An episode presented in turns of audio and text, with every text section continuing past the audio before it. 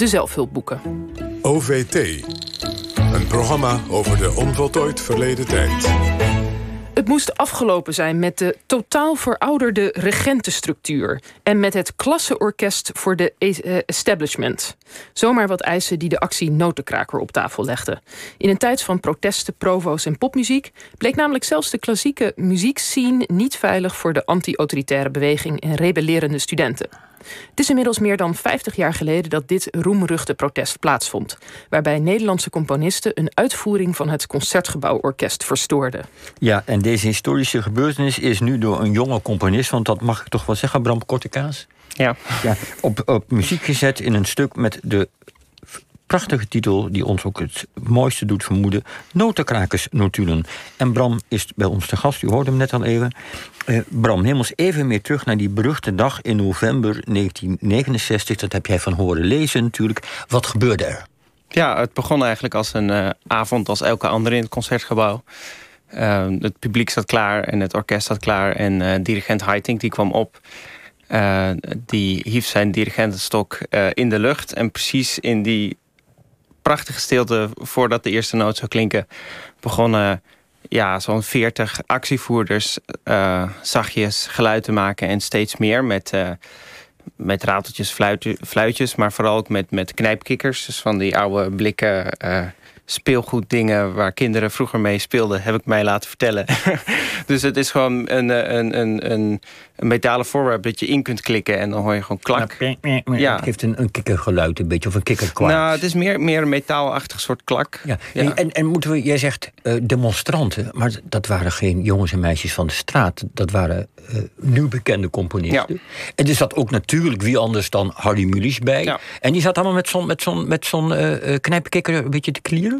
Ja, inderdaad. En um, vervolgens werd er een spandoek uitgerold vanaf het balkon. En er werden pamfletten naar beneden uh, geworpen. En, en Peter Schat die had op de een of andere manier ook een megafoon bij zich. En die probeerde eigenlijk uh, uh, een punt te maken. Maar, maar was heel veel reactie vanuit het publiek. Dus dat was eigenlijk kwam er heel veel tumult. En het was eigenlijk want het publiek was waarschijnlijk uh, heel conservatief. Die zat daar, greep, greep de parelketting vast van, van wat, wat is hier aan de hand? Of ja, niet? ja, en mensen zagen ook uh, de parallellen met Actie Tomaat. Die mm. hadden we in theater uh, enkele ja, maanden daarvoor plaatsgevonden. Tomaat gooien naar oud toneel. Hè? Precies. Althans, naar in de ogen van oud toneel. Ja. Dat we daar even wel duidelijk in Precies. En er, er was wel een verschil met de notenkrakers. Dat die wilden niet iets doen wat zij vonden dat tegen de muzici gericht was. Dus daarom hadden ze ook bedacht... we doen dit voordat er een noot wordt gespeeld. We gaan de muziek zelf niet verstoren.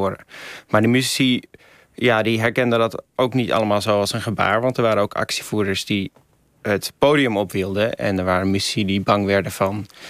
Uh, dat dan misschien hun instrumenten iets mee zou gebeuren. Dus er zijn mensen echt wel van het podium afgegooid. En dat ging er...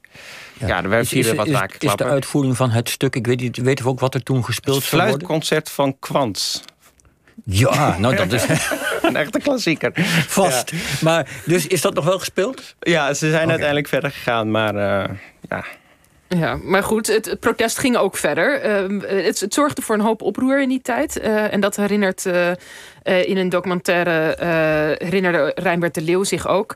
Laten we even luisteren naar deze overigens dit jaar overleden componist en dirigent en een van de initiatiefnemers van de Notenkrakers. Het veroorzaakte een enorme consternatie. En uh, we werden echt eruit gezet. Echt beetgepakt en de zaal uitgezet, op straat gezet. De dagen daarna was het vooral dat het publicitair in alle kranten... Hè, de Telegraaf, koppen, Cubaanse toestanden in het Concertgebouw... het gaf een enorme reuring. En uiteindelijk kan je natuurlijk ook wel zeggen... als je terugkijkt, dat het natuurlijk ook wel effect heeft gehad. Ja, effect heeft gehad natuurlijk, zegt Rijnbert de Leeuw. Welk effect had het? Nou, het waren toen al, uh, ondanks dat het een groep jonge componisten was... maar ze waren toen al een tijd allemaal um, in de publiciteit. Uh, Andries, uh, Peter Schat en Rijnbert de Leeuw. ze hadden ook net samen opera gemaakt met Moelisch. Dus ze waren gewoon al bekende mensen. En um, eigenlijk riepen ze die avond maar tot één ding echt op. En dat was, ze wilden een openbaar debat met het Concertgebouworkest... Uh, en dat hebben ze ook gekregen. Ja, maar wat wilden ze dan eigenlijk? Want dat, eigenlijk, als ik er goed over nadenk, snap ik er geen, ja. geen snars van. Hoezo ga je lopen kloten bij een, een, voorstelling en zeg je wij zijn er ook? Wat wilden ze? Ja, nou dat is een goede vraag. Uh, ik denk het, het was een best uh, diverse groep. En ze waren het niet altijd met elkaar eens. En door de tijd heen verschoven wat ze wilden ook wel een beetje. Uh, die avond specifiek zeiden ze dat het hen ging om uh, dat eigenlijk de orkesten geregeerd werden op een uh, ontransparante manier door een bovenelite van jonkeren en wethouders. en ze wilden eigenlijk meer democratie. in de orkesten um, en dan dus ook meer inspraak van de muzici. En dat verbonden ze dan ook altijd aan het programmabeleid. Hoewel het niet meteen gezegd is natuurlijk dat als muzici meer inspraak hebben, dat ze dan ook automatisch meer nieuwe muziek gaan spelen. Maar het ging er ook over, er is niet genoeg uh, nieuwe muziek die wordt gespeeld van Nederlandse componisten. En wat er wel wordt gespeeld is eigenlijk niet de avant-garde waarvan wij vinden dat die nu uh, belangrijk is. Ja, en, en um, dit debat dat was nieuw voor, voor je, geloof ik. Hè? Uh, voordat je. Oh ja, want er, nou ja, daar moeten we het nog even over hebben. Want er kwam dus die actie. Ja. Maar daarna kwam er ook een debat. Ja. En dat is eigenlijk wat de inspiratie is, als ik het goed begrijp, voor jouw stuk uh, notenkrakers, notulen. Precies, Hoe ja. zit dat precies? Nou, en dat is eigenlijk, dat sluit aan uh, bij de vraag van Jos. Dat is. Um, dat ik vroeg me ook af, wat wilden ze nou precies? En toen zag ik, eigenlijk riepen ze alleen maar op tot een debat. Ja. En dat debat kwam er ook. En uh, ja, ik kende die mythe van de verstoring van dat concert. Maar dat debat, dat was voor mij nieuw. En toen dacht ik, nou, dit, ik wil weten waar dit over gaat. En um, toen heb ik samen met het orkest uh, de natuurlijk boven water gekregen. En hier bij beeld en geluid ook nog de audioband van het, uh, van het debat. Dat is ook heel interessant. En uh, ja, en ik vond het zo aan de ene kant een prachtig tijdsbeeld, dat debat. Want met honderden mensen in één zaal samen gaan zitten... en dan denken dat je er wel uitkomt op één avond. En tegelijkertijd ook weer allemaal onderwerpen aangesneden... die nog steeds actueel zijn, nog steeds relevant... of die juist tijdloos zijn. Het gaat wat mij betreft ook heel erg over... ja, hoe, hoe doen we democratie met z'n allen? Hoe krijg je iedereen gehoord? Ja, ja, dus, ja, nee, ja, ik wil nu al gelijk gaan roepen... kan dat ook bij kunst? En moet dat ook bij kunst? Maar laten we dat maar even, even, even parkeren. Mhm. Mm -hmm. um, jij hebt daar stuk over gemaakt. Ja. En, en dat stuk dat begint, geloof ik, als ik het goed heb... met uh, ook die, uh, die je net beschreef, de knijpkikkers. Ja. Uh, zullen we er even naar luisteren? Ja.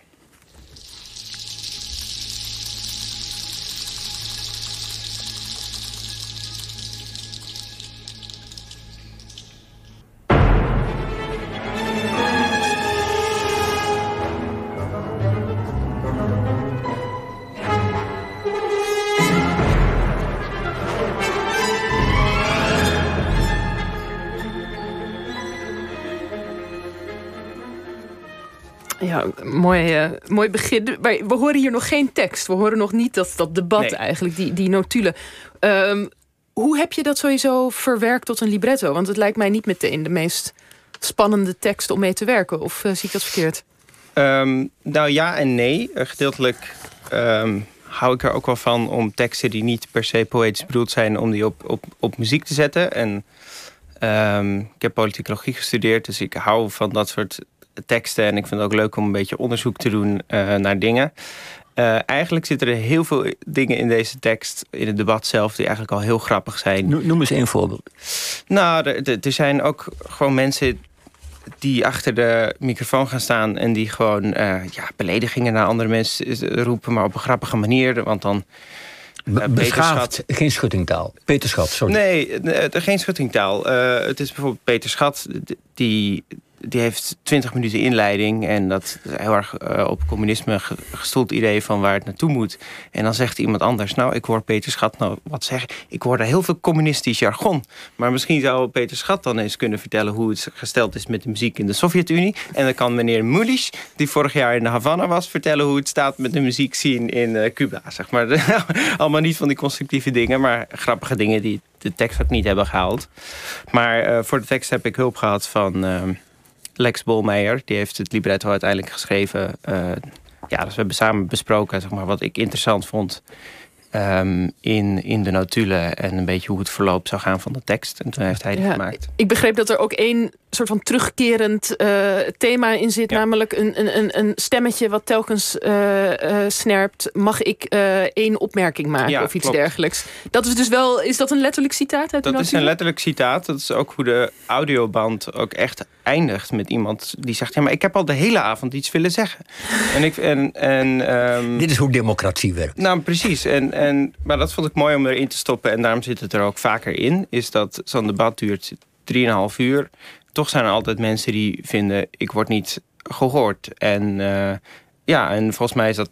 dat zal altijd een actuele vraag zijn. Maar het is interessant ook nu, want nu kan iedereen alles op Twitter de wereld inslingeren. Ja. Ik, ik wil nog één keer een vraag stellen over die knijpkikkers. Ja. Uh, heel kort, wat mij betreft. Was er nou een, een, een reden om knijpkikkers mm. te gebruiken? Want ik weet, meen te weten dat in de klassieke, moderne klassieke muziek... steeds vaker geluiden van de straat, boomtakjes die vallen, worden gebruikt. Zat daar een idee achter, de straat moet terug te horen zijn in de muziek? Nee, dat volgens mij niet, maar ze hebben daar wel Mooie over... interpretatie wel trouwens, ja. Dat wil ik wel even meegeven. Sorry, ja, Bram. Maar dat hebben ze, um, daar hebben ze wel echt over gepraat. Want ze dachten, uh, wij zijn componisten en muzikanten... dus onze actie moet in zichzelf een muzikale kwaliteit hebben. En ze hebben toen bedacht dat dit een interessant geluid was. Ja, en hoe kijk jij hier nou naar als jonge componist? Ben jij deze mensen schatplichtig? Of kijk je er... Ik bedoel, je, je, je lijkt er ook wel met enige humor naar te kijken. Of, ja, hoe zie je nou, dit? De, allebei denk ik. Um, zeg maar, als je er nu over leert op het conservatorium... en hoe mensen er nu over praten... dan, dan zeggen ze, het gevolg hiervan is wat die notenkrakers hebben aangeboord... daar komt uiteindelijk de Nederlandse ensemblecultuur uit voort. Dus dat betekent dat ja, orkesten die doen een belangrijk gedeelte van het repertoire... maar er zijn ook gespecialiseerde ensembles die doen bijvoorbeeld eerdere muziek... wat Frans Brugge met het orkest van de 18e eeuw heeft gedaan... of gespecialiseerde moderne muziekensembles zoals Asko Schoenberg... Um, en dat dat daar een direct gevolg van is. Uh, als ik hier nu zelf in verdiep en hier naar kijk, dan denk ik, ja, het is ook gewoon heel erg een tijdsbeeld van toen. Een soort van generatieconflict van wij zijn jong. Uh, dit zijn regenten, oudere mensen. Daar, daar moeten wij sowieso tegen in opstand komen. En dat ze eigenlijk op dat moment niet een heel duidelijk omlijnd pakket van ideeën hadden waar ze precies naartoe wilden. Waren ze eigenlijk de laatste in de rij? Want we hadden al de studenten gehad met de maagdenhuisbezetting, et cetera. We hadden de Dolomina's. Oh nee, die moesten nog komen. We hadden de studenten dus gehad. We hadden de kunstenaars gehad, de toneelspelers Ja. gehad. Waren zij de laatste in de rij? Um, Die in verzet kwamen tegen het establishment? oh, goede vraag. uh, nou ja, goed, de feministische golf moest wel echt nog komen, toch? Okay. Denk ik. Ja, en hoe niet. is het nou voor jou? Ik wil toch ook even naartoe. Jij hebt dit stuk geschreven. Ja. Het is uitgevoerd door het Concertgebouworkest. Dus jij hebt samengewerkt met... Ja. met uh, nou ja, je zou kunnen zeggen, aan de ene kant vertegenwoordig je de componisten... die in pro protest kwamen. Maar ook, uh, je werkte samen met het Concertgebouworkest. Hoe, hoe ging die samenwerking? Ja, goed. Nou, een, een van de redenen dat dus dit hele debat in mijn muziekstuk wordt uh, vertolkt door maar één stem. En niet bijvoorbeeld door meerdere solisten die verschillende kampen doen. Is omdat ik ook wil laten zien dat de scherpe randjes zijn er een beetje van af. Hè. Dus ook uh, componisten als Andriessen. Die werkte weer samen met het Concertgebouworkest in de laatste tien jaar, zeg maar. Um, en uh, er zit nu bij het Concertgebouworkest een hele jonge groep eigenlijk die heel open is voor nieuwe muziek. Mochten die ook um, met, uh, met jou in discussie over hoe dit ging klinken? Ja, ik bedoel, muzici uh, die stellen graag vragen over muziek, ja. Absoluut. Ja. En uh, met de dirigent Anthony Hermes, die is ook super geïnteresseerd en heel erg betrokken bij het maakproces ook. Dus nee, dat gaat eigenlijk heel, uh, dus, heel goed dus, samen. Dus jij, eindelijk zeg je, of je zegt het niet letterlijk, maar kan het zo zijn dat ook door deze actie notenkraken, waar we nou ook met afstand enigszins grappig over kunnen doen, dat er toch een cultuurverandering is geweest in de manier waarop componisten, dirigenten en de werkers, de, de bijen van de klassieke muziek, namelijk uh, degene die in het concert, uh, in het orkest spelen, dat die meer met elkaar praten. Dat er ook naar de werkbijen wordt geluisterd? Ja, absoluut is er nu uh, natuurlijk meer inspraak ook voor muzici, um, ook in dit soort orkesten. Het is ook een hele beweging geweest dat muzici die meer vrijheid wilden zelf ensembles gingen oprichten en waarbij eigenlijk bijvoorbeeld geen echte leider was. Mm. Ja. Dus het is wel, er is een grote verandering uit voortgekomen. Uh, Bram Kortekaas, ik wil je bedanken. En het uh, stuk Notenkrakers Notulen, dat ging dus vorige week in première. En die uitvoering van het Concertgebouworkest... die wordt vanmiddag ook uh, tussen twee en half vijf... in zijn geheel uitgezonden op Radio 4. In het zondagmiddagconcert bij onze collega's dus. En het is ook online terug te kijken op concertgebouworkest.nl.